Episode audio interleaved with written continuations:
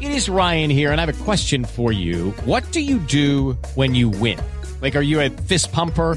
A woohooer, a hand clapper, a high fiver. I kind of like the high five, but if you want to hone in on those winning moves, check out Chumba Casino. At chumba casino dot com, choose from hundreds of social casino style games for your chance to redeem serious cash prizes. There are new game releases weekly, plus free daily bonuses. So don't wait. Start having the most fun ever at chumba casino dot com. No purchase necessary. V G W Group. Void where prohibited by law. See terms and conditions. eighteen plus. Hello, it is Ryan, and I was on a flight the other day playing one of my favorite social spin slot games on chumba casino dot com. I looked over at the person sitting next to me, and you know what they were doing? They were also playing Chumba Casino. Coincidence? I think not. Everybody's loving having fun with it. Chumba Casino's home to hundreds of casino-style games that you can play for free anytime, anywhere, even at thirty thousand feet. So sign up now at chumba casino dot com to claim your free welcome bonus. That's chumba casino dot com and live the Chumba life. No purchase necessary. V G W Group. Void where prohibited by law. See terms and conditions. eighteen plus. With Lucky Land Slots, you can get lucky just about anywhere. Dearly beloved, we are gathered here today to... Has anyone seen the bride and groom? Sorry, sorry, we're here. We were getting lucky in the limo and we lost track of time. No, Lucky Land Casino, with cash prizes that add up quicker than a guest registry. In that case, I pronounce you lucky. Play for free at lucky land slots dot com. Daily bonuses are waiting. No purchase necessary. Void where prohibited by law. eighteen plus. Terms and conditions apply. See website for details. This podcast is part of the Sports Social Podcast Network. This podcast is part of the Sports Social Podcast Network. This podcast is part of the Sports Social Podcast Network. This podcast is part of the Sports Social Podcast Network. This podcast is part of the Sports Social Podcast Network. This podcast is part of the Sports Social Podcast Network. This podcast is part of the Sports Social Podcast Network. It's the Marketer's Report. This week, Patrizia Spagnoletto, Global Chief Marketing Officer, Direct to Consumer for Warner Brothers Discovery, weighs in on the difficult task of building and retaining consumer trust. Trust is a really hard thing to build and a really easy thing to destroy, and we have to be very respectful about that. Our partnership with iHeart has really helped us build that trust and that relationship with the on-air talent. The best thing for us to do is to build a relationship with our consumers. And if those consumers have a relationship with the D Js that are on air, then we want to build on that. House of the Dragon, which was one of our most successful, if not the most successful campaign we've ever done for a show, audio was a core part of that. As the number one audio company, iHeartMedia gives you access to all. Every audience, live conversations, trusted influencers, and the insights and data you need to grow. Not just a media company, iHeartMedia is your access company. Go to i heart results dot com for more.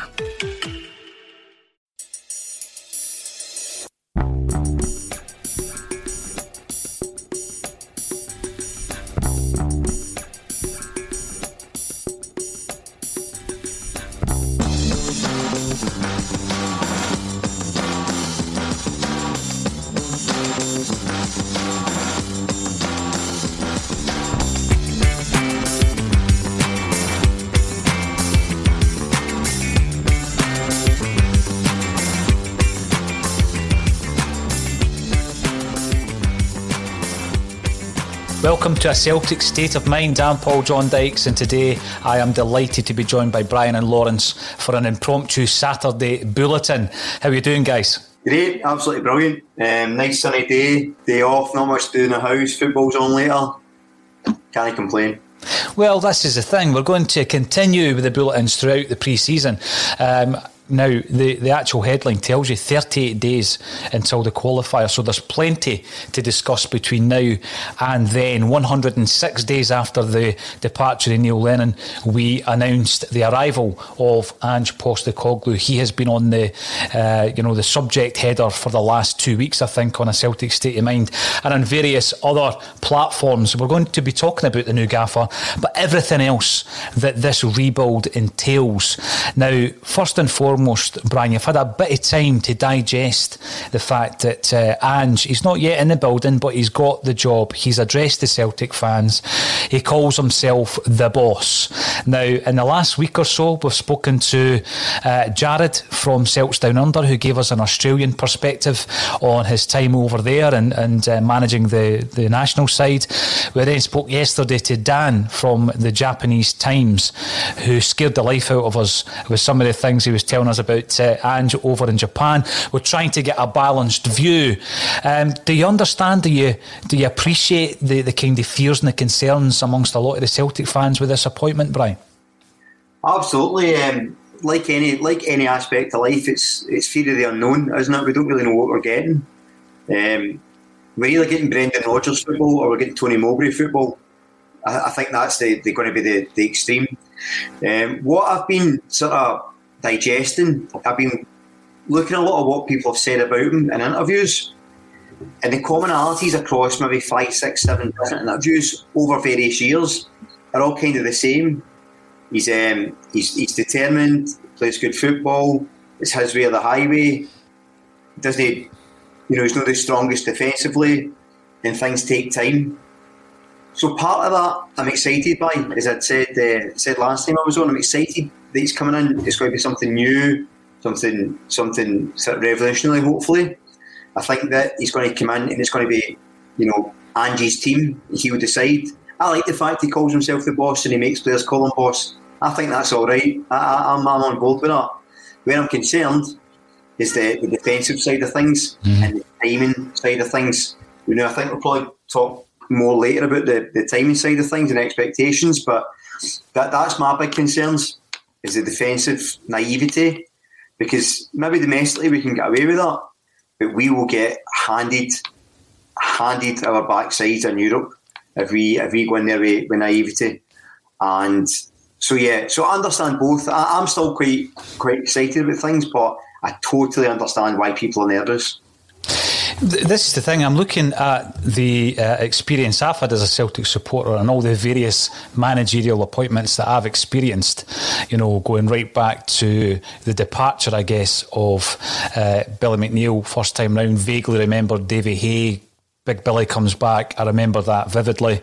And then after that, the whole procession, uh, some some of whom were, were really kind of high risk. Liam Brady comes in. He's a rookie manager. Massive risk. Um, and then we go into the doldrums. Uh, everybody uh, of a certain vintage will remember it, Lawrence, you know, going through Lou Macari. Um, there was a period there where Frank Connor managed for a few games. Joe Jordan managed for a game. Billy Stark took over when, when Tommy left. Um, and then another couple of high risk appointments. Some worked out, Vim Janssen, some didn't. Um, but for me, when I'm looking at Ange Postecoglou, and I've said this time and time again, it's not a disrespectful attitude that I've got again against Ange. I think uh, the most similar appointment that we have had um, at any time in the club's history is probably Ronny Deila. Would you agree with that? And do you think, Lawrence, that it's all about the timing and that's why the concerns are, are rising to the surface here? Definitely agree, the most similar to uh, Deila. Uh, It is a bit to do with timing, but it's also to do with what other changes going on at the club. Are we really changing anything? Have we just brought in another cheap option manager? Are we going to actually change the structures at the club? I, I think there's huge concerns about, well, Lenny's came out and said, you know, backroom staff, they weren't his own. I don't know any Celtic supporters that thinks staff should be foisted upon a man, manager. Uh, it didn't appear to work under Lenny. Uh, But I, I think there's a, a whole range of things. You know, we didn't do the ten, but for me, it's structurally, where's the club going? If it, you know, they were talking bringing in Howe and giving him his own backroom staff and his own director yeah. of football. Mm-hmm. If that was the right structure, then why is it not the right structure under Ange? If that's the right structure for a football club, why is it now changed? Mm-hmm. Has it changed? I, I don't know. Are they, are they going to bring in a director of football? Who knows? Uh, Celtic's communications, I suppose, somewhat lacking, isn't it? We don't know if that. Looking for one or not looking for one? Well, this is this was the thing. It was a major restructure, Brian, and we uh, heard about part of this restructure being a director of football, part of the Eddie Howe deal being that he was selecting his own director of football. That surprised quite a lot of Celtic fans. Uh, Fergal Harkin had been discussed in relation to other managers who might have been coming in. All of a sudden, we have an appointment of a manager and no mention of a director of football, no mention of a head of recruitment, for example. Um, does it, do you, in your mind, do you think that Celtic have, have changed direction here at the last minute and said, right, well, we're all in with Eddie Howe and all his staff, including our director of football. However, we're going to play it a little bit safer here. We're bringing in Ange. I mean, from what we're hearing here, there's there's mixed, there's actually been mixed reports. Uh, some people are saying that John Kennedy and Strachan will be part of his backroom team. Others are saying that he's not. Do you think there's been a huge shift in direction here?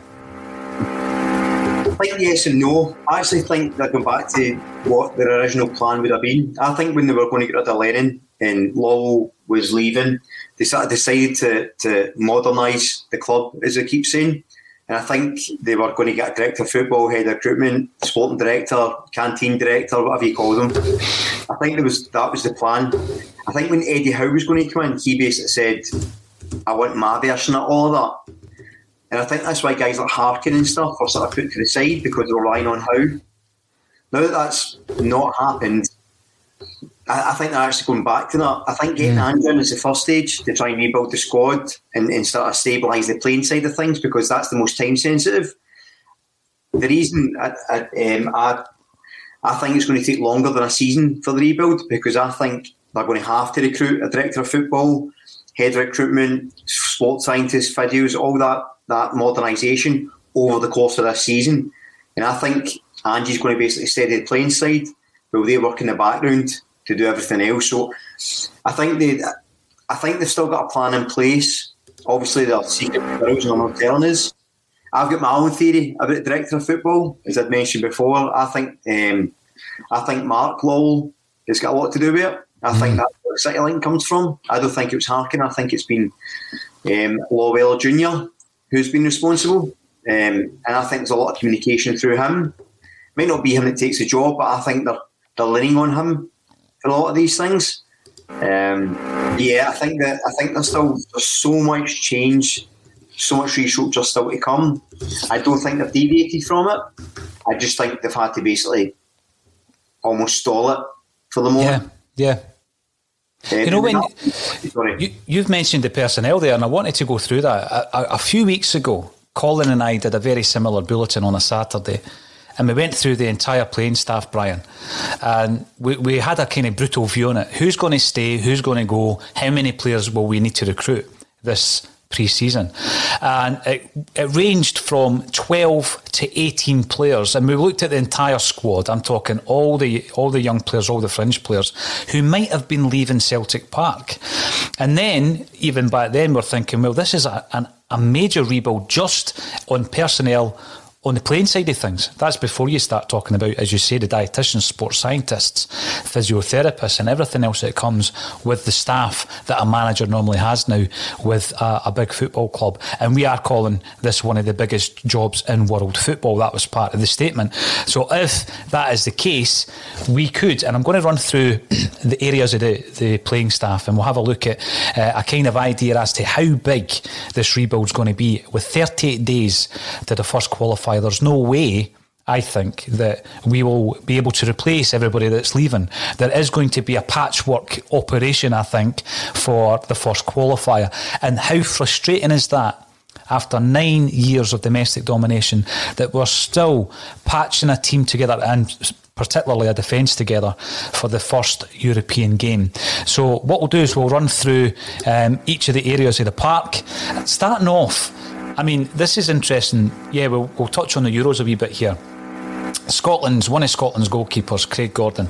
We keep talking Lawrence Conley around the Fraser Forster issue. Forster leaving. Um, I think that Craig Gordon leaving was part of the fact that we thought Forster was coming back in. He is still performing and performing at a high, high level. Meanwhile, we've got three goalkeepers that you could say are part of the first team squad in Barkas, Bain and Hazard. How is that looking for us going into the first qualifier? There's still a question mark around Barkas, whether or not he's going to make a return to Greece. If that's the case, Scott Bain's your number one for the first qualifier in the Champions League, isn't he? Well, if I was to look at the three of them, ordinarily you'd kind of go Bain. what's his future in the club? For me, he's never first choice. I should never be first choice. We don't think he's got quality. The age he's at, we're not going to develop him. We've got Hazard, we could be developing. God knows with the Greek boy, if he's, if, he, if he's a goalkeeper, never mind if he's come back. Uh, I, I, you know, the last couple of games it kind of looked okay. The Lions get a performance out of him. Was it settling in? Was it COVID? I don't know. But yeah, it, it's a worry getting in for me. For I, any of those three, his first choice keeper. Whether you know the Greek boy stays because we don't know enough about him. Young Hazard, he looks a wee bit suspect when he's coming for balls. He doesn't command his box well, and maybe he's needing kind of game time to solve that. Uh, and for, for me, Bain's just not off the standard. So, don't worry that position. It is a concern, Brian. I'll come to yourself now. I look at the, the we've got three goalkeepers. We'll come on to the Colts as well because Lawrence has uh, left us just so he can get rid of that helicopter sound that's coming through his mic. Um, we'll look at the Colts as well because I think that's going to be really relevant when we're assessing or when Ange Postecoglou's assessing the squad. He knows that there's going to have to be a Colts team and there's going to be fringe players who will be part of that team. So we'll come into that in a, a moment or so. And I know that there are other goalkeepers at the club. But going into uh, four competitions, um, you would expect to have three goalkeepers. And I still think that at this stage, isn't it a concern that we're still wondering who the first choice is? I mean, Hazard, he ca- he came in, he played a massive part in the Scottish Cup win, which sealed the quadruple treble. People were critical of at least one of the goals that he lost in the game, but he done so, so well in the penalty shootout. He was the first choice. Then Barkas apparently was the first choice. And Neil Lennon came out and said he was his first choice goalkeeper, then he was dropped again. So so last season there was game time for, for three different goalies, yet I don't think anyone's any clearer as to who's the number one. What's your take on that? Should we try and cut our losses on Barkas and bring a new keeper in? Yeah, well, in terms of the three keepers, uh, Bain shouldn't have been anywhere near a Celtic side to begin with. He, for me, he's bang average at, at best. Um, Hazard, I think, is actually the best at three. I think he can get something out of him. Um, he's got a bit of physicality, um, but like Fraser Forster at first, actually. Remember, Big Forster was absolutely awful at crosses when he first came in, remember? And he couldn't um, kick. He couldn't kick a ball. He couldn't kick a ball. Um, Hazard could, could develop into that. Mm-hmm. Barkas, for me, apart from his short-stopping ability, which we've not seen enough of, he just he doesn't inspire any sort of confidence. I mean, I'm a little guy, I'm like five foot six. If I was a striker against Barkas, I'd be comfortable knocking him around. Mm-hmm. I just, it just doesn't look like he's going to command a box to me. My only slight concern is that Postecoglou doesn't seem too concerned that his keepers actually been good keepers. He likes them to come out with the ball at their feet and be a sweeper keeper, which right. apparently is Barkas's strength. So I, I think he will be there, and I think he'll get a chance. Whether he should, no, for me, I would switch him out. Um, but you know, the thing about who's going to be the first choice keeper, it really depends on on Ange. I mean, Neil Lennon didn't seem to have a, a, an idea who he was. Who was playing, who wasn't playing, who was told to play, probably. So we don't really know who Ange sees as first choice. My feeling is it'll be Barkas, um, just because I think he fits the description of the keepers Postecoglou likes. Mm.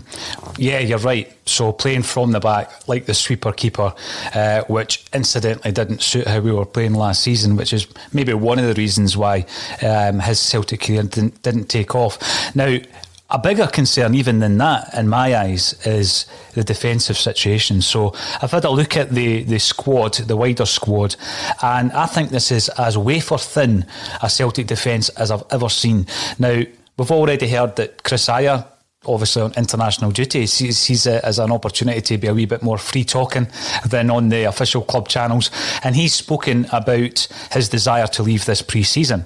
Um What I'm unhappy with is the, the kind of fees that I'm I'm hearing. I know it's just speculation, Brian, but you've heard some of the fees around Ajer, who obviously had been linked, and the link is no longer an active one, previously with A C Milan. Uh, look, Salt and Kenny are way back to their respective uh, clubs, and we wish them all the best because they weren't going to have a career at Celtic Park. And we know the situation with Jack Hendry, currently out there uh, playing for Scotland in the Euros. Um It's not been confirmed yet, but we're expecting the Ostend deal to, to go ahead, and they will probably flip that and make a few quid on the back of Jack Hendry's performances over the last year and potentially in this tournament as well. I've got a question mark around Ralston. Not quite sure if he's still in the building or if we're going to terminate the last year of his deal to allow him to go and speak out to other clubs. O'Connor's coming back in, finds himself the first choice right back after forty odd appearances with Tranmere. We've got Welsh, who's got some vital experience this season or the season past. Jullien's out until October, Taylor at left back, and then you start looking at players like Bolingoli and Leo Hjelde. Leo Hjelde, a seventeen-year-old who, fair enough, he's got experience in the Scottish Premiership, but really, if you're looking at the two centre-halves being Welsh and Hjelde, it shows you just how wafer-thin our defence is. That's before we look at Beaton. I've got him in the midfielders, uh, probably much to the annoyance of Kevin Graham, who says that he is now a centre-half. I've still got him in the, the midfield. But if you try and have a look at the defence then, in thirty-eight days' time, and I'm going to come to yourself, Lawrence, in just a second, we could be looking at a defence of Leo Connor, who's never kicked a ball for Celtic Football Club, Stephen Welsh, uh, Nir Bitton, and left-back Taylor, if he's back and fit from the Euros. Uh, that is, for me, the weakest Celtic defence I can remember, and I've seen a few weak defences at Celtic Park. I wouldn't have any worries about Taylor. Uh, well, the problem is, you know, the other three are the first team starters, and I would say are far from it. You know, Welsh didn't have a bad season, but I wouldn't have said they had a good one. I wouldn't have said he's nailed down a first team start position. Right back, Jesus said, Connor's not kicked the ball. He was highly rated at Man United before he came up. He's been at Tranmere, but he's been playing uh, defensive mid as well as right back. Mm-hmm. He yelled, it, you know, it, it looked okay. The next Van Dijk? It, well, it looked okay in patches of games. I don't, you know, not in full ninety minutes so far, so as I touched on, he's young and needs to learn, but Jesus, would you want him defending forty million? Well, th- this is the big question, and, and we'll go on to the, the swing in finances from Celtic Park to Ibrox, and this is how it's so important to get our act together and actually have a team on the park that is going to give us a fighting chance. Now, there are, and I understand and I appreciate there are other players, but I've put them into the Colts category, Brian, because we're going to be talking about the Colts. Guys, maybe like you and Otu, who had uh, a good spell, a very good spell at Clyde last season, seventeen-year-old. I don't see him being part of the first team at Celtic at this stage, and I would expect him to form part of the wider Colts squad. So it's pretty concerning when you look at that defence that either for a backup or for a first choice, we need a right back, a left back, and two centre halves. This week on The Marketer's Report, Patrizio Spagnoletto, Global Chief Marketing Officer, Direct-to-Consumer for Warner Brothers Discovery, weighs in on building trust. Trust is a really hard thing to build and a really easy thing to destroy, and we have to be very respectful about that. Our partnership with iHeart has really helped us build that trust and that relationship with the on-air talent. As the number one audio company, iHeartMedia gives you access to all. Every audience, live conversations, trusted influencers, and the data you need to grow. Go to i heart results dot com for more. It's The Marketer's Report. This week, Patrizio Spagnoletto, Global Chief Marketing Officer, Direct-to-Consumer for Warner Brothers Discovery, weighs in on the difficult task of building and retaining consumer trust. Trust is a really hard thing to build and a really easy thing to destroy, and we have to be very respectful about that. Our partnership with iHeart has really helped us build that trust and that relationship with the on-air talent. The best thing for us to do is to build a relationship with our consumers. And if those consumers have a relationship with the D Js that are on air, then we want to build on that. House of the Dragon, which was one of our most successful, if not the most successful campaign we've ever done for a show, audio is a core part of that. As the number one audio company, iHeartMedia gives you access to all. Every audience, live conversations, trusted influencers, and the insights and data you need to grow. Not just a media company, iHeartMedia is your access company. Go to i heart results dot com for more. Yeah, it's um, one of the interesting things. When so I, I have in various times over the past month or so is sketched out what I think the squad is going to look like and what we need. Now, what we need is essentially eleven new players. I think we'll be lucky to get that. Um, I, come on to, I might come on to this point later, but I, th- I think that the club's preparing for downsizing, the looks of it. Mm-hmm. I think we will have to recruit positions, but I think overall they're going to cut the squad down considerably. So I think you see a lot of bodies leaving. To go back to the actual question, we need at least two centre-halves. Although Jullien's going to be coming back, you're probably looking at Jullien and someone else is your first choice with Henry, and the other centre-half is your second-choice partnership, and um, Hjelde is your sort of cover for any injuries. You need two centre-halves minimum. Left-back, will Bolingoli stay? Postecoglou's no bias against him. He didn't do it into his season, so will he stay or will he be told to, to punt him? I don't know. But I think that'd be a straight replacement. It's covered anyway. I think you'd probably get good money for Bolingoli. So actually left-back, I'm not too worried about. Right-back, now that's a concern. We haven't not had a good right-back at Celtic since Mikael Lustig. one hundred percent. I mean, it, we've just not. Before him, Adam Matthews, maybe. Maybe. Um, Leo Connor, I think, can probably do a job, actually. I think he's actually quite high-rated. And, you know, if, if, obviously you only watch some highlights on YouTube. He's got good crossing ability. Um, he looks athletic boy. So I think his cover, that's all right. But I think you need to invest in a, a real solid, strong right-back. Actually, given the way Postecoglou is supposed to play, that could be the position you have to spend the most money on. If you're looking at, you know, the two full-back areas, yeah. yeah. a lot of pace, a lot of crosses in. So the investment, I think the money that we spend will all go to the defence, which then leaves a worry for the rest of the team, which we'll get to later. But I think, yeah, two centre-backs minimum, a real, real top-quality right-back, and possibly a left-back as cover. I mean, I, I think back, right back to the old fanzine days and the old quip, does he play left back? Because we used to always struggle for left backs. And then all of a sudden we had a a, a, a couple that, that fared us pretty well in Izagiri and then, and then Kieran Tierney. Since Tierney's left, and I know uh, Lawrence, a big fan of uh, Greg Taylor, and I'm not criticising Taylor, um, but we really haven't had that first pick left back. Taylor's been in and out the side. You know, like Salt comes in, you would think on big money coming in from A C Milan, didn't work out. And you're right about the right backs, Brian. I mean, since Lustig, you've had Jullien, who was an eight million euro player that Borussia Dortmund had spent big money on, didn't work out. Maurice Bayer, who had played at a high, high level, thought he was a good crosser of the ball, I've got to say, but you know, he did, it didn't work out for him. And then Kenny comes in, even Frimpong. Uh, you know, in terms of his defensive ability, and I know that he's gone on and had a big money move elsewhere. So huge investment in the defensive areas. Um, I've seen a lot of talk around, all right, well, Ange Postecoglou's uh, Australian, so's Tommy Rodgick. That means that we've got a new player in Tom Rodgick, and he's going to perform tremendously well as soon as Ange is in the building. And we all know it doesn't really work like that. But when we look at the midfield, Elyounoussi, there's not really been much chat around Elyounoussi. I, I think uh, a few months ago there was talk about a five million pounds option to buy him. It's gone a bit quiet. In Cham, there's talk about his last year, his deal getting ripped up and him going to A A K Athens. Ryan Christie looking to impress in the Euros, could be on his way out. And the chat around Marian Sved is that he could be leaving as well. So there's another four players uh, away from the squad, leaving us with uh, Sorrow, McGregor, Turnbull, Tommy Rodgick, Johnson, Forrest, Shaw and Beaton.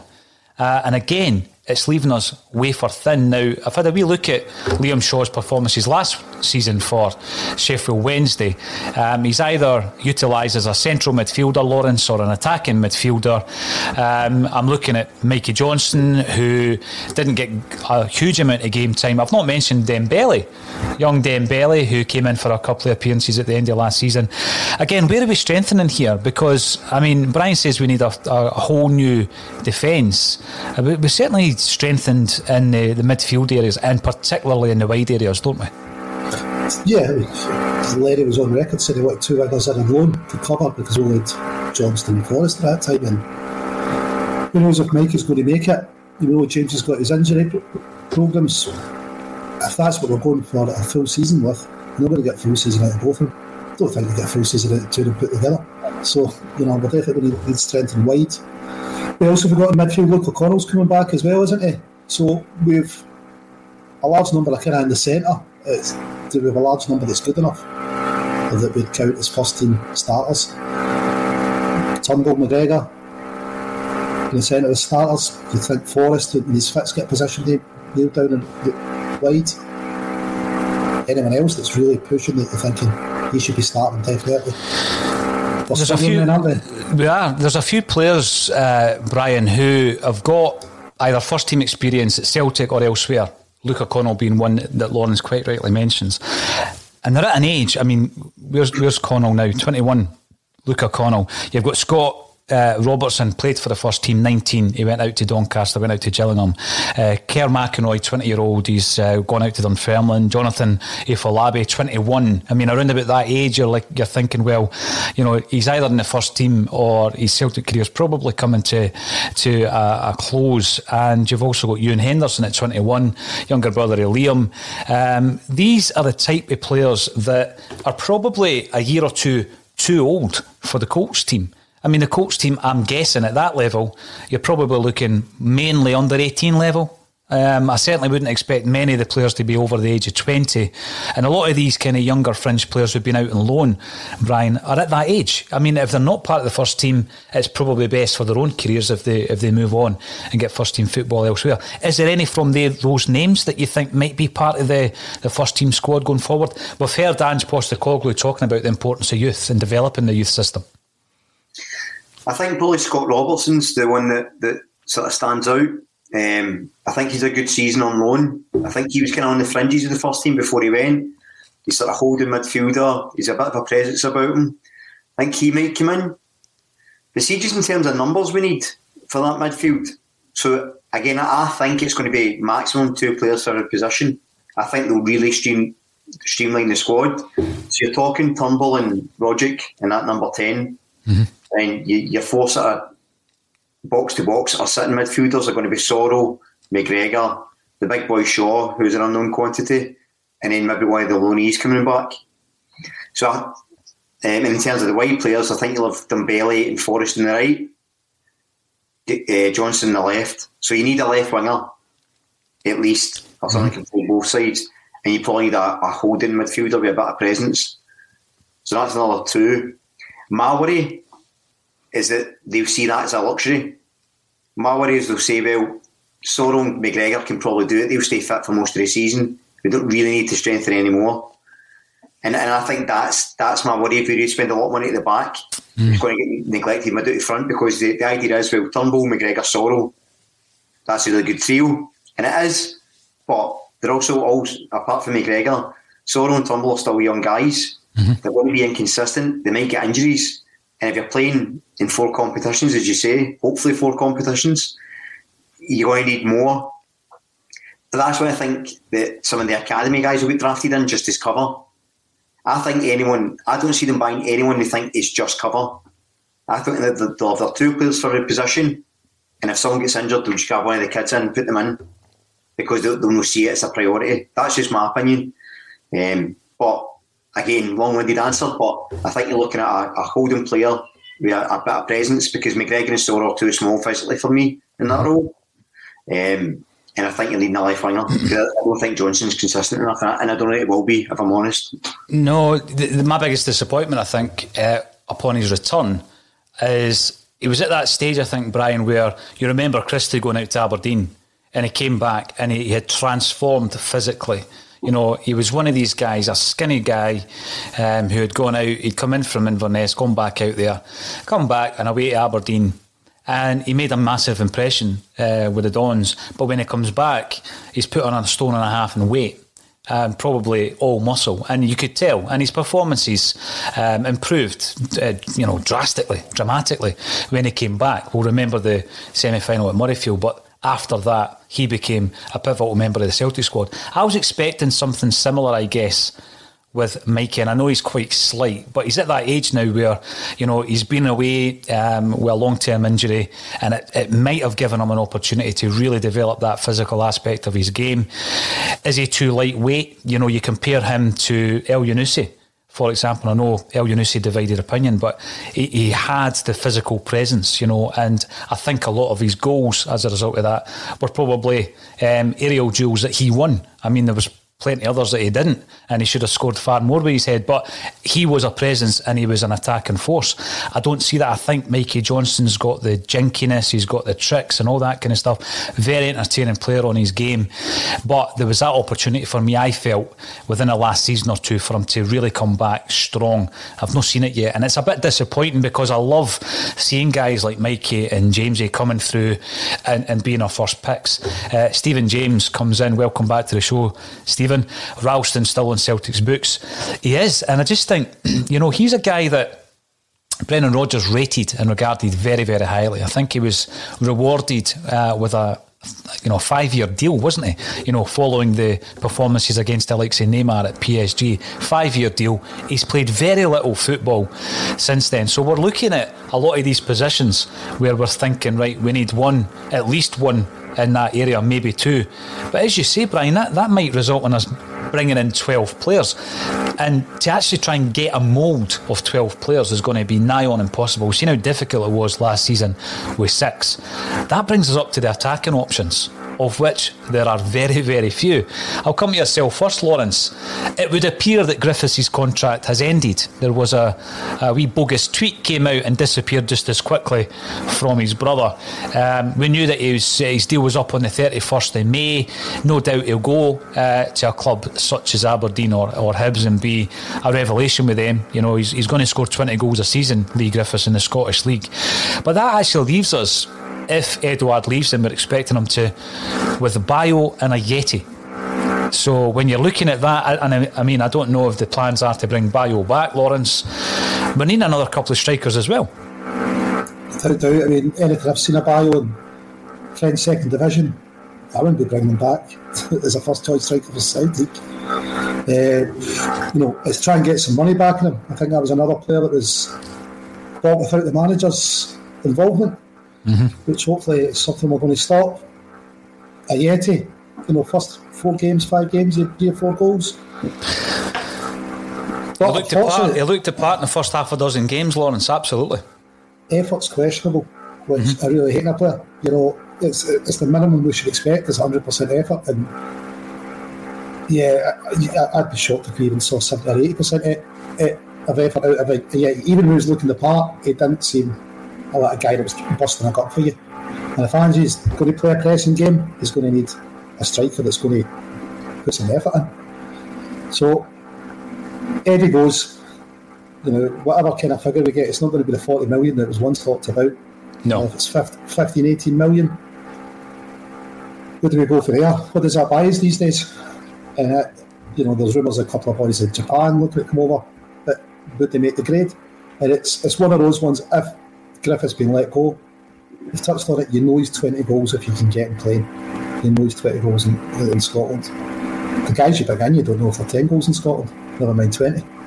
So uh, yeah, you know, as much as uh, we've talked about Ange and his teams are scoring enough goals and defence takes care of itself, Kenny needs somebody that's going to score the goals for us to do that. Well, again, we, we spoke long and hard around the benefits he may be keeping Lee Griffiths. I'm going to come to Brian here because, you know, I've spoken uh, about this time and time again, Brian, in relation to Lee Griffiths, and it was almost like, you know, that, that safe pair of hands, if you like. So I thought to myself, bring in uh, maybe another striker, but we know that Edouard's leaving. Keep Lee Griffiths. Because at the moment, we've gone from having Klamala, Bayo, who was out on loan, Griffiths, Ayeti and Edouard, to Bayo and Ayeti. You know, probably two of the worst of the five. I mean, how many goals does five million pounds from an E P L side give you? Well, last season, what did it, what did Ayeti get last season? Six. So he didn't even hit double figures. So what what Lawrence is saying is spot on. You've got a player in Lee Griffiths, and we know that you let the gaffer down, he let the club down, he let the supporters down because he wasn't fit enough, and he had to take ownership of that and take responsibility for that. But if he goes away and scores twenty goals, which he, he's done at every club, he's done it at Livingston, Dundee, he's done it at Hibs, um, he scored a goal every two games at Wolves, he's done it with Celtic. If he goes away and does that, how much money do we spend to replace a twenty goal a season striker? It's the Marketer's Report This week, Patrizia Spagnoletto, Global Chief Marketing Officer, Direct-to-Consumer for Warner Brothers Discovery, weighs in on the difficult task of building and retaining consumer trust. Trust is a really hard thing to build and a really easy thing to destroy, and we have to be very respectful about that. Our partnership with iHeart has really helped us build that trust and that relationship with the on-air talent. The best thing for us to do is to build a relationship with our consumers. And if those consumers have a relationship with the D Js that are on air, then we want to build on that. House of the Dragon, which was one of our most successful, if not the most successful campaign we've ever done for a show, audio was a core part of that. As the number one audio company, iHeartMedia gives you access to all. Every audience, live conversations, trusted influencers, and the insights and data you need to grow. Not just a media company, iHeartMedia is your access company. Go to i heart results dot com for more. Well, the, the thing about just, I'll just touch on Griffiths quickly because you've kind of covered it and I sort of agree. This is going to sound like a weird comparison, but I remember when Michael Owen played for Man United and I think they got him in a free and he'd had his injury problems. And Alex Ferguson, when he asked, when he was asked about him, said, well, I can have him in my squad. He's not cost me anything. And he'll guarantee me ten to fifteen goals a season. Mm-hmm. Griffith should have been the same. He's not costing us anything. You know, he'll give you goals. His attitude might not be great. Fair enough. He might not be fit, whatever. He might have these issues. But he'll give you goals. Ajeti, for me, I actually think a, a manager could get a good tune out of Ajeti. I think there's a player in there. I think he's got the attributes of a good player. But if we look at this through the optics of Ange Postecoglou's team, the way he wants his front players to move and run and power, that's not his game. So I think even if he had a good season last season, I think he'd be off. Bio, no, don't don't kid me on. Um, the boy Nesbitt, we should have got him in a month ago because I think he'll have a good Euros. I think he'll score a couple of goals. If he scores against England, you're not getting him for two million. No, you're just you're no. just not. So you know. The, the, it almost raises a bigger issue for me is the fact that how many times over the years has Celtic never had a striker in reserve, like a young striker coming through the ranks? Absolutely. Remember, the last player I remember that was a striker that came through the, the reserves that we called on was Mark Aitchison. Became the youngest player to score for Celtic, remember? And he went to Forest Green or something. Forest Green, and is he not now at Barnsley?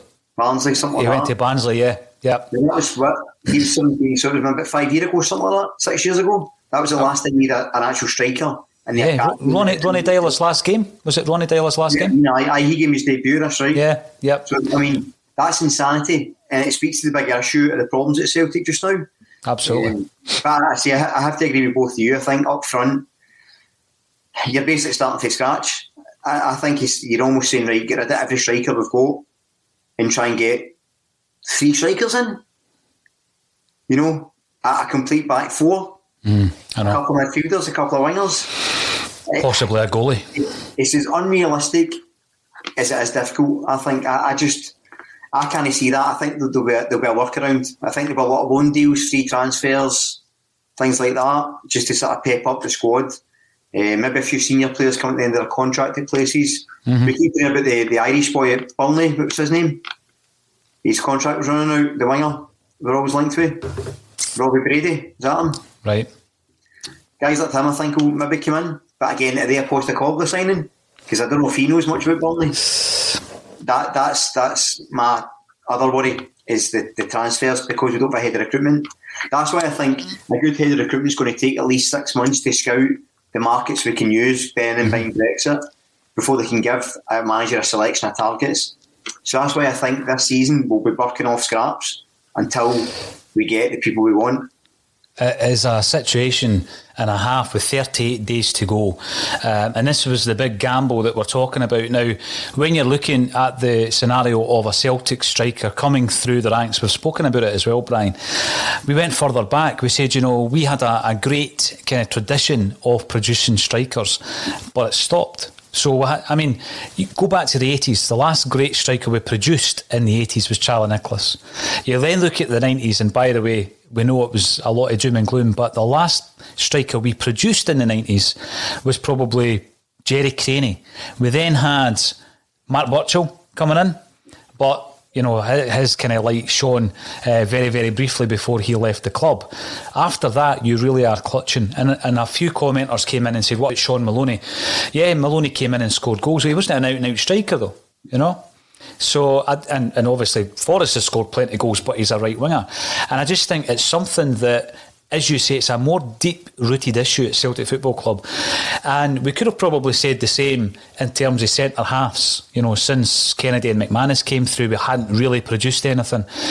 Welsh came in and, yeah, I know I, I know he's not a world beater, but I think he's done himself absolutely no harm in the last season, maybe getting twenty appearances under his belt.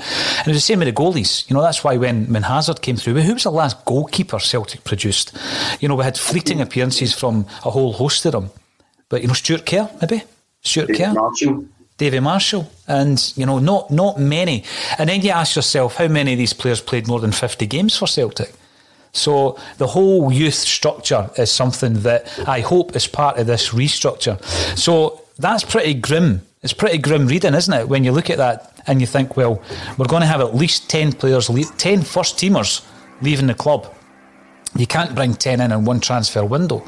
Um, so like you say, I think we will be seeing, seeing the likes of Nir Bitton playing in that first Champions League qualifier because of his experience. He will get a game, oh, you know, probably at the back alongside Stephen Welsh.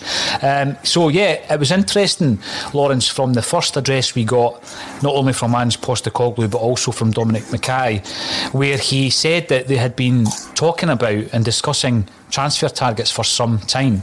Um, going back to what Brian says, are we just scrapping the head of recruitment? Is this going to be something that uh, is done between the C E O and the manager?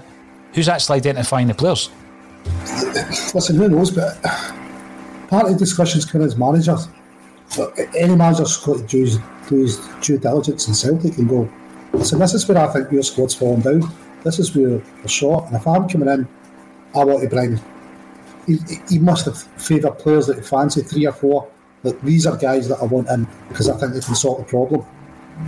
You know, the manager, that he's not going to be one hundred percent relying on a head of recruitment. It's worrying that we don't have one and don't seem to know what we're doing with it. But surely the manager's got some players, whether it's three or four, that he's identified and went, further look at Celtic. These are boys that can improve. And unfortunately, it's not just improve the squad, it's improve the first team we need just now. Improving the squad would be a bit easier. The problem is we've got so many deficiencies in the first team. Mm-hmm. That's really where we need to improve, and that's what's going to be harder for the kind of money we're going to spend. You know, it's Ryan's touched on it. You know, it might be players coming to the end of their career, whether it's Robbie Brady, other other people out there, you know, ending their contract. You might see a couple of them getting brought in. You know, there've been some whispers of some Man City boys get brought in. It's worked for us in the past, the City link. Uh, it's just been overly reliant on it. You know, you're touching. When was the last time we produced a keeper, a striker, a centre-half? Mm-hmm. A lot of that's to do with had bloated squads with players that, that are sitting on big money that we buy for two or three million without a manager's knowledge. Mm-hmm. And they act as blockers to developing their own talent. So, you know, it's kind of a perfect storm of a rebuild here, isn't it? We're going, right, we now need to get five or six first-teamers in. We need cover. Where's the cover going to come from? Because we we really don't know kind of what's under the surface at Celtic just now. No reserve league, that they haven't really had a test as such where you can, can judge them if they're going to make that step up. Because the, the unders is too big a, big a jump, I think, to be, to be judging them on. Oh, I think so, and I think we've seen that actually, you know, after the, the Dubai debacle, Brian, where we were forced to throw a lot of the kids in, and they certainly were not. I didn't think they looked first team ready, a lot of them, um, simply because they're not getting anything from maybe the A J eighteen to first team level to bridge the gap. Um, it used to be bridged by the reserve league. Uh, one name that came to my mind when, when Lawrence was talking there about the blockers, and I totally agree with him. We've been bringing in blockers, you know, for years and years. Uh, one of the famous one, Marvin Compere. You know, Brendan Rodgers clearly didn't buy him because he only played him for sixty minutes against Greenock Morton in the Cup. Um, but, and I'm not saying this guy should be signed by Celtic or is good enough to play for Celtic, but look at Jamie McCart. Look what Jamie McCart's done since he's left Celtic. He's won three domestic trophies. He's won two League Cups. He's won one Scottish Cup. And he's a first pick. He was at Celtic Park, but we didn't develop him from the youth player that he was. I think he was a captain of the youth team Didn't develop him into a first-team player, but he's went away and developed elsewhere. And he is a steady player at this level. We're not doing it. We're not doing it. We're actually, I think we're investing something like two point five million pounds in our youth development, but it seems to be, Brian, that we're supplying all these players to virtually every other club in Scotland. Um, so when we're looking at the, the Colts team for next season, do you see it being more of an under eighteens side at that level? And if so, do you think there's there's some kind of um, you know disadvantages of that, of an eighteen-year-old playing at that level of Scottish football? Um, so first of all, just on your point about McCart, um, I mean he's been, that's been a, a heroic season for him. I mean the guy's won a lot of trophies. I think uh, I actually think Stephen Gerrard sits with a Jamie McCart T-shirt on at night because he idolises him because he wins a lot. Show him a thing or two. Um, apart from that wee dig, um, one of the things that. I, in a sort of more positive way. I remember under Gordon Strachan, your defence was Gary Caldwell, who was at Hibs, and Steve McManus, who nobody'd heard of. And we went to the Champions League last sixteen twice. Darnell Day came through the ranks. So I think without a good coaching set-up and putting these boys in, you might find a few diamonds. Your question about the Colts um, in the under eighteens, I think it's a huge advantage for these boys to be playing. Because if you're an eighteen-year-old winger and you're coming up against a, a left-back that is a joiner midweek, a man, a man's man, family man in his thirties, kicking about the place, you're going to steady up quickly. You're going to adapt how to get around them. You're going to avoid playing up against them. You're going to strengthen your character.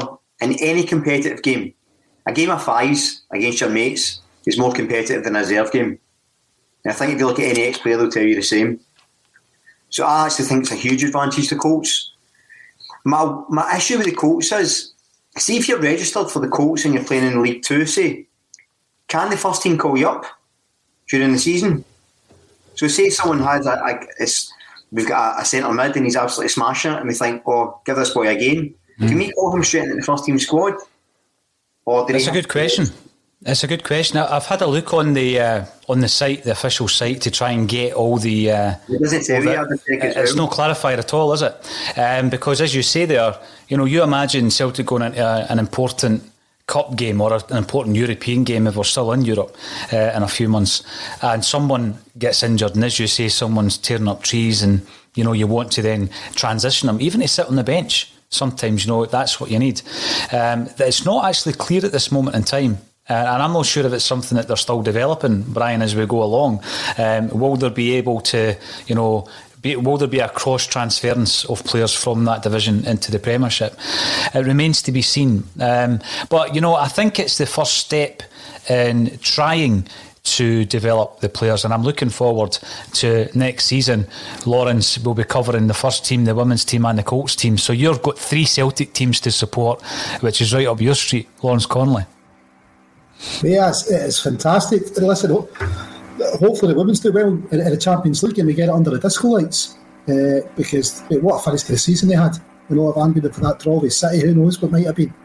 But yeah, it's, it's interesting. Will we be able to drop people in and out, the, the Colts team in at the first team? Because it, it looks like we're going to need to, aren't we? But, you know, we're, we're going to be threadbare. We're cutting back.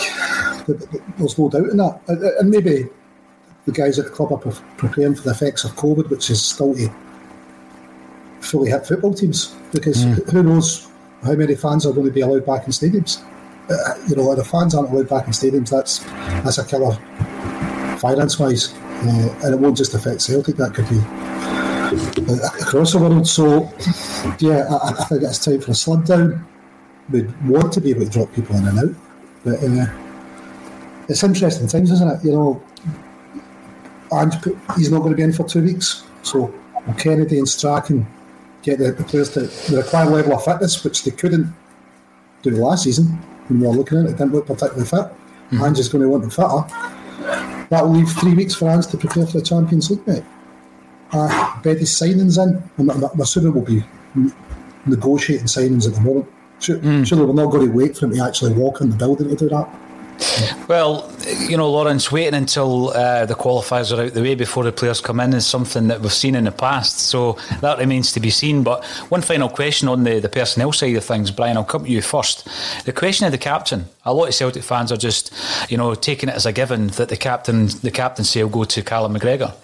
Um, I look at McGregor, you know, his figures have been incredible in terms of minutes played, games played over over the last several seasons.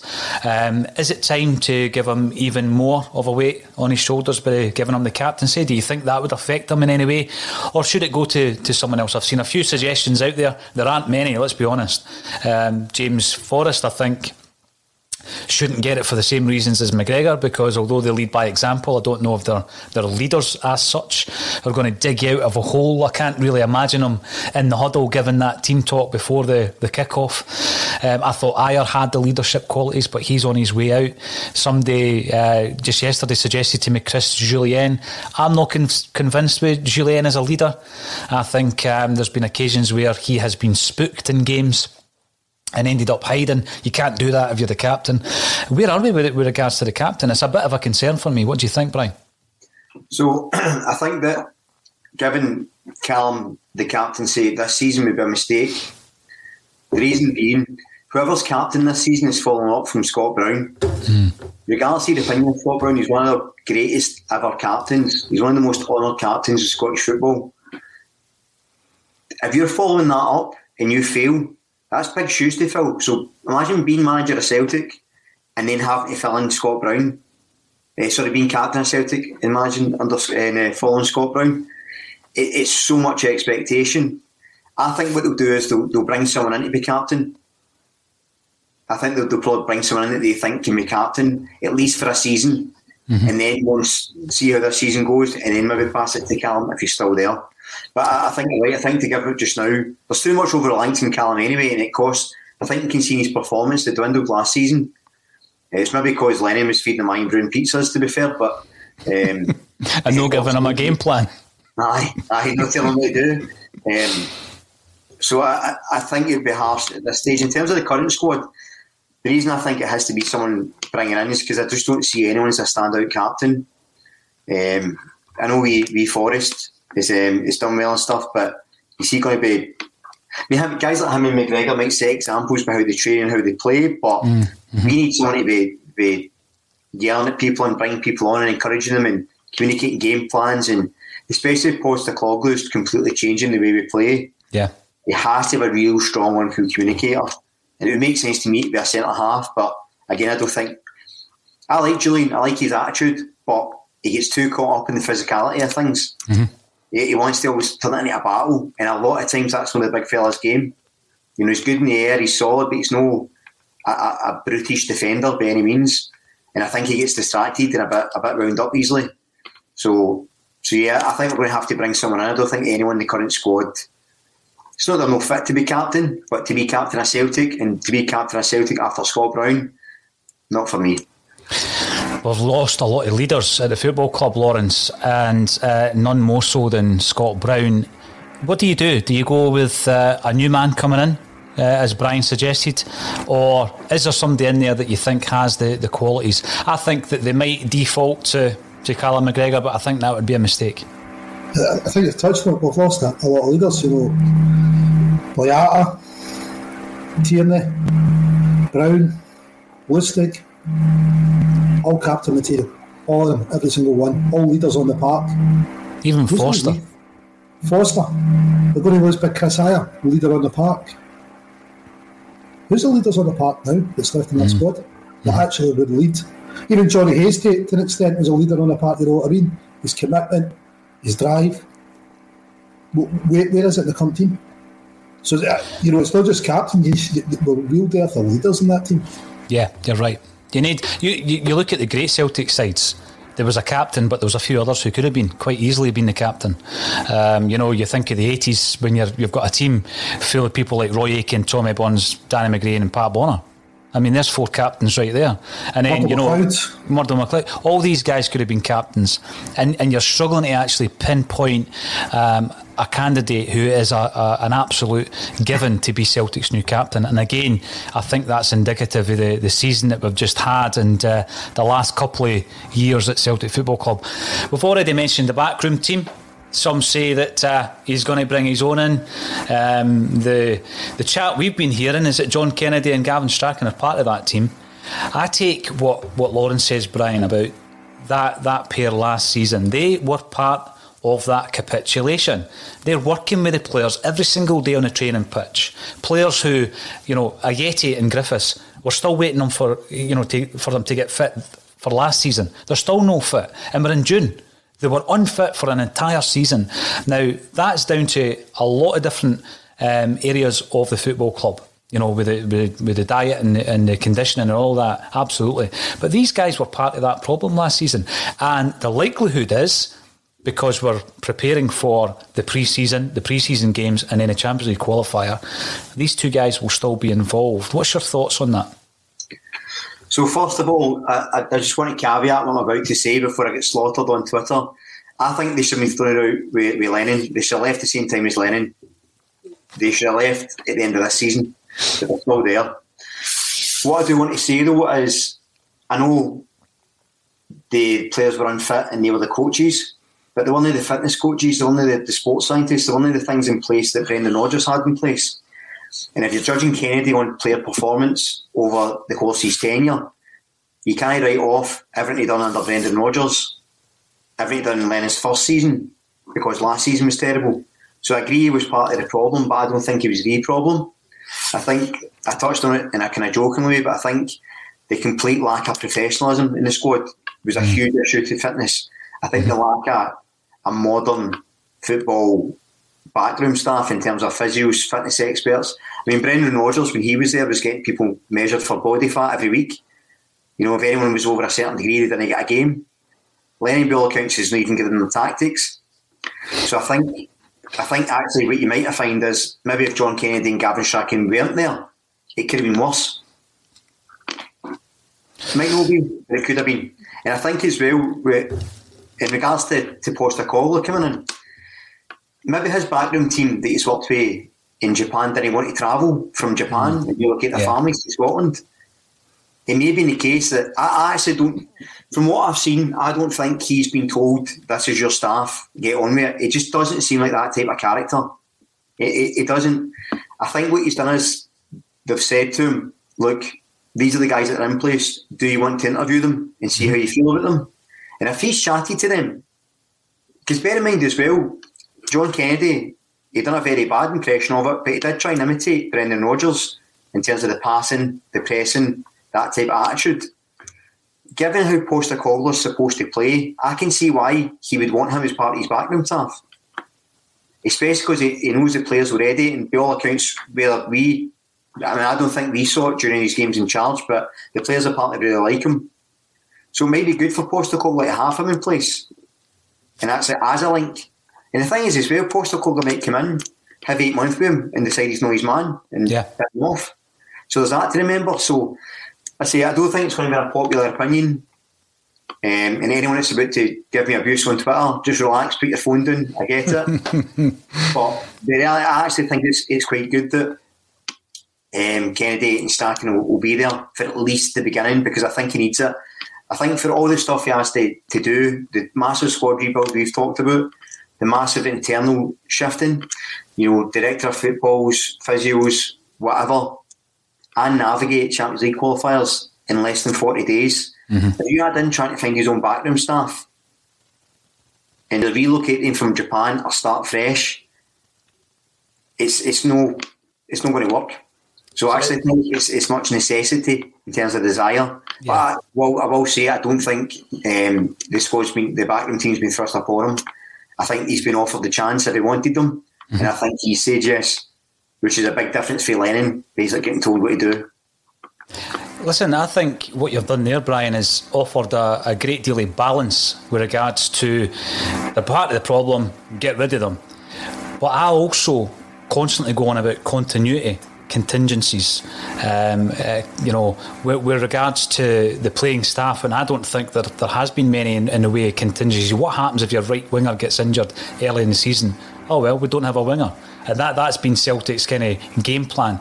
This time round, if someone was to come in with a brand new backroom staff, as you say, you've not only got one guy trying to, to learn the club, learn the game, learn the country, get acclimatised to the country. You've got a whole team.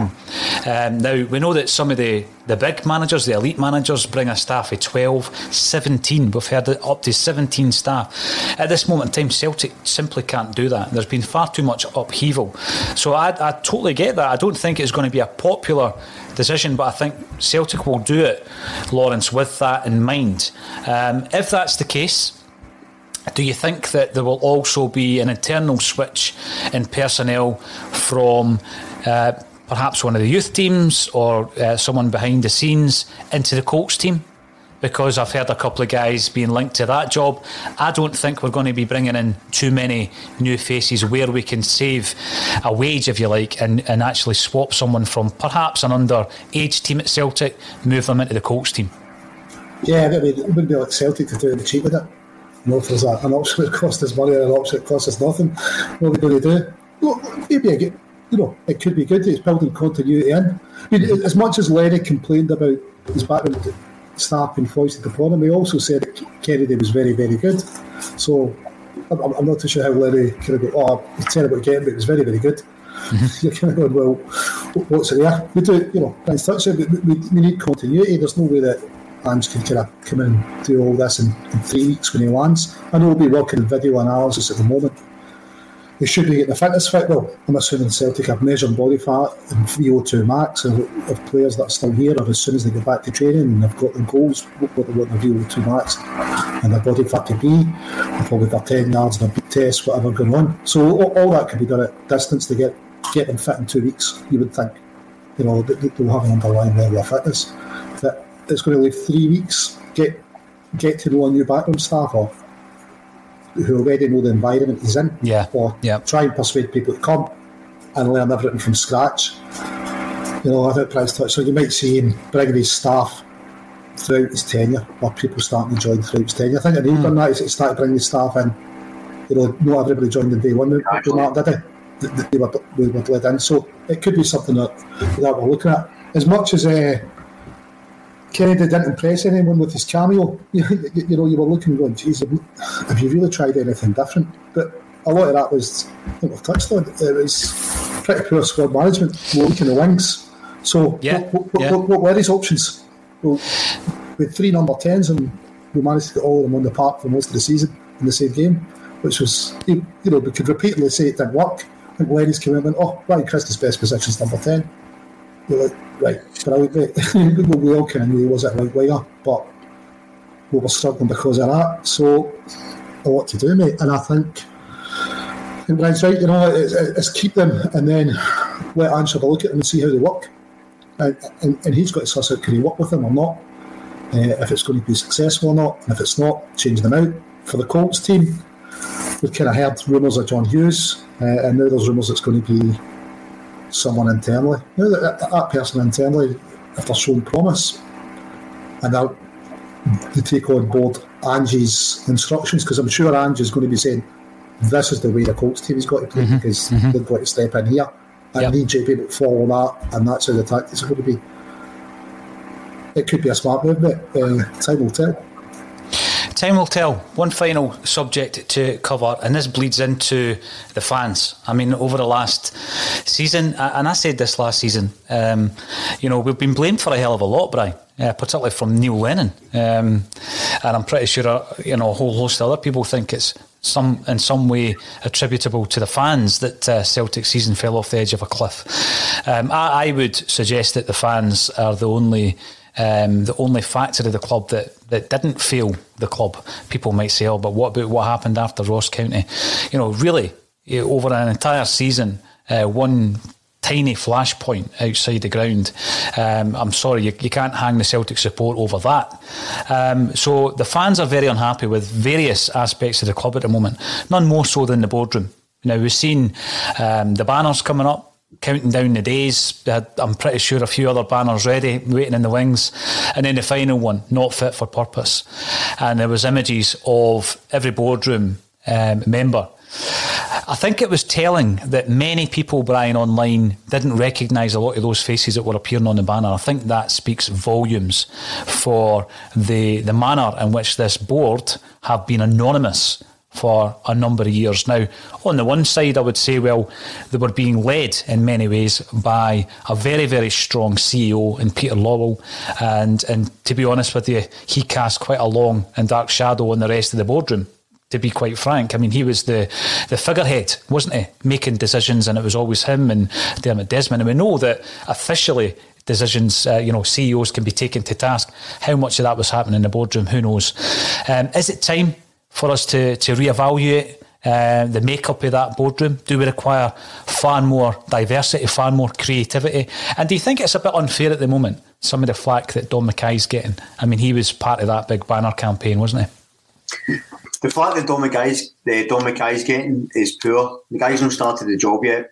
If we get to, like, it's the same with Ange Postecoglou. If we get to this time next year and Postecoglou's been playing a, a one three six formation with James Forrest in goals and Dominic Mackay's not been buying any players, then we can criticise. At this stage, the guy's not in a job. So, you know, to do that, it, it, it just gives um, other outlets ammunition to attack the Celtic fans. Um, in terms of the board, yeah, I think I think any board always needs diversity. Diversity of thought, diversity of colour, diversity of background, diversity of gender. It always needs that to function successfully at any level. Doesn't matter if it's Celtic, doesn't matter if it's football. It always needs diversity.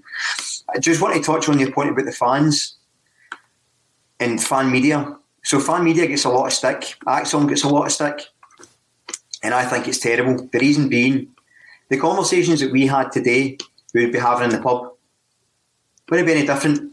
It's not gender driven. We've all different points of view, and actually, people being able to sit. I know for myself, watching shows like this, engaging with fan media has been a release that we've not had during lockdown. Mm-hmm. Now, you saw how frustrated and pent up people got during lockdown. That's why the Ross County thing happened with the fans, because they had no other way of expressing themselves. Fan media allows that. It allows people to actually hear these conversations and chat about them and engage with them. Now, yeah, Celtic fans will fight amongst ourselves, not literally the way other clubs' fans do, but they will argue amongst ourselves. But what unites us all is that we love the club. So see everyone that's on Twitter now and disagrees with me, Paul or Lawrence, and wants to call each other names, just remember, we all love the club. We all want what's best for the club, and that's what unifies us. There's a reason Celtic fans are the best in the world. There's a reason for it, and it's because of how passionate we are about the club and how well we support it. Yeah, I get it's been divisive this season. Yeah, I get everyone's been arguing, but lockdowns are a part of that. And I think it's about time people come together and stop fighting amongst ourselves, because there's so many more battles we're going to face this season, and we have to just stick together, get behind the team and get behind each other. And actually, if you disagree with someone, brilliant. But don't be calling them names. Just disagree. That's all I wanted to say. Well, listen, if that had come from the official channel, Brian, I would have been full of hope for the coming season. Well said, mate. Uh, and I agree with that. Yeah, there's been a lot of uh, nonsense written. And as I, you know, disagree with us. I mean, no one on this channel thinks they're right every single time. I mean, you know, Mark Hughes might not have been a great manager for Celtic. You know, not everybody's going to agree. But don't get abusive uh, because, you know, some people can take it, others can't. You know, and again, with the with the lockdown, Brian, people are vulnerable. So sometimes that fragility can be pushed over the edge just with certain words that are used that might trigger doubts in their own mind, and it could be the root of something that, that goes wrong in their life. So absolutely brilliant, good words.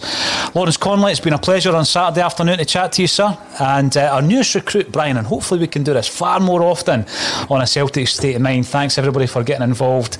Uh, we're looking ahead to a new era at Celtic Football Club, and A Celtic State of Mind will cover it every step of the way. Join us again on Monday at twelve thirty. Thanks for joining us on A Celtic State of Mind.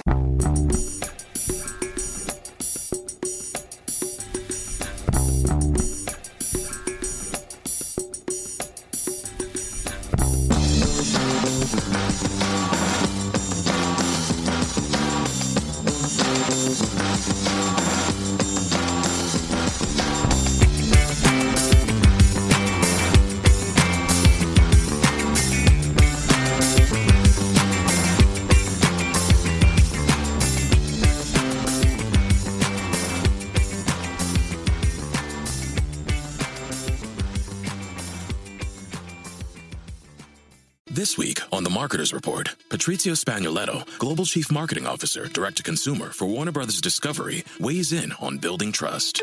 Trust is a really hard thing to build and a really easy thing to destroy, and we have to be very respectful about that. Our partnership with iHeart has really helped us build that trust and that relationship with the on-air talent. As the number one audio company, iHeartMedia gives you access to all. Every audience, live conversations, trusted influencers, and the data you need to grow. Go to i heart results dot com for more. Sports Social Podcast Network.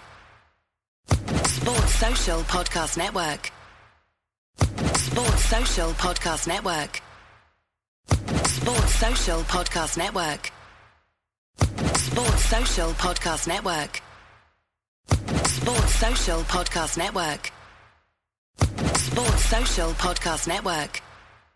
Sports Social Podcast Network. It is Ryan here, and I have a question for you. What do you do when you win? Like, are you a fist pumper?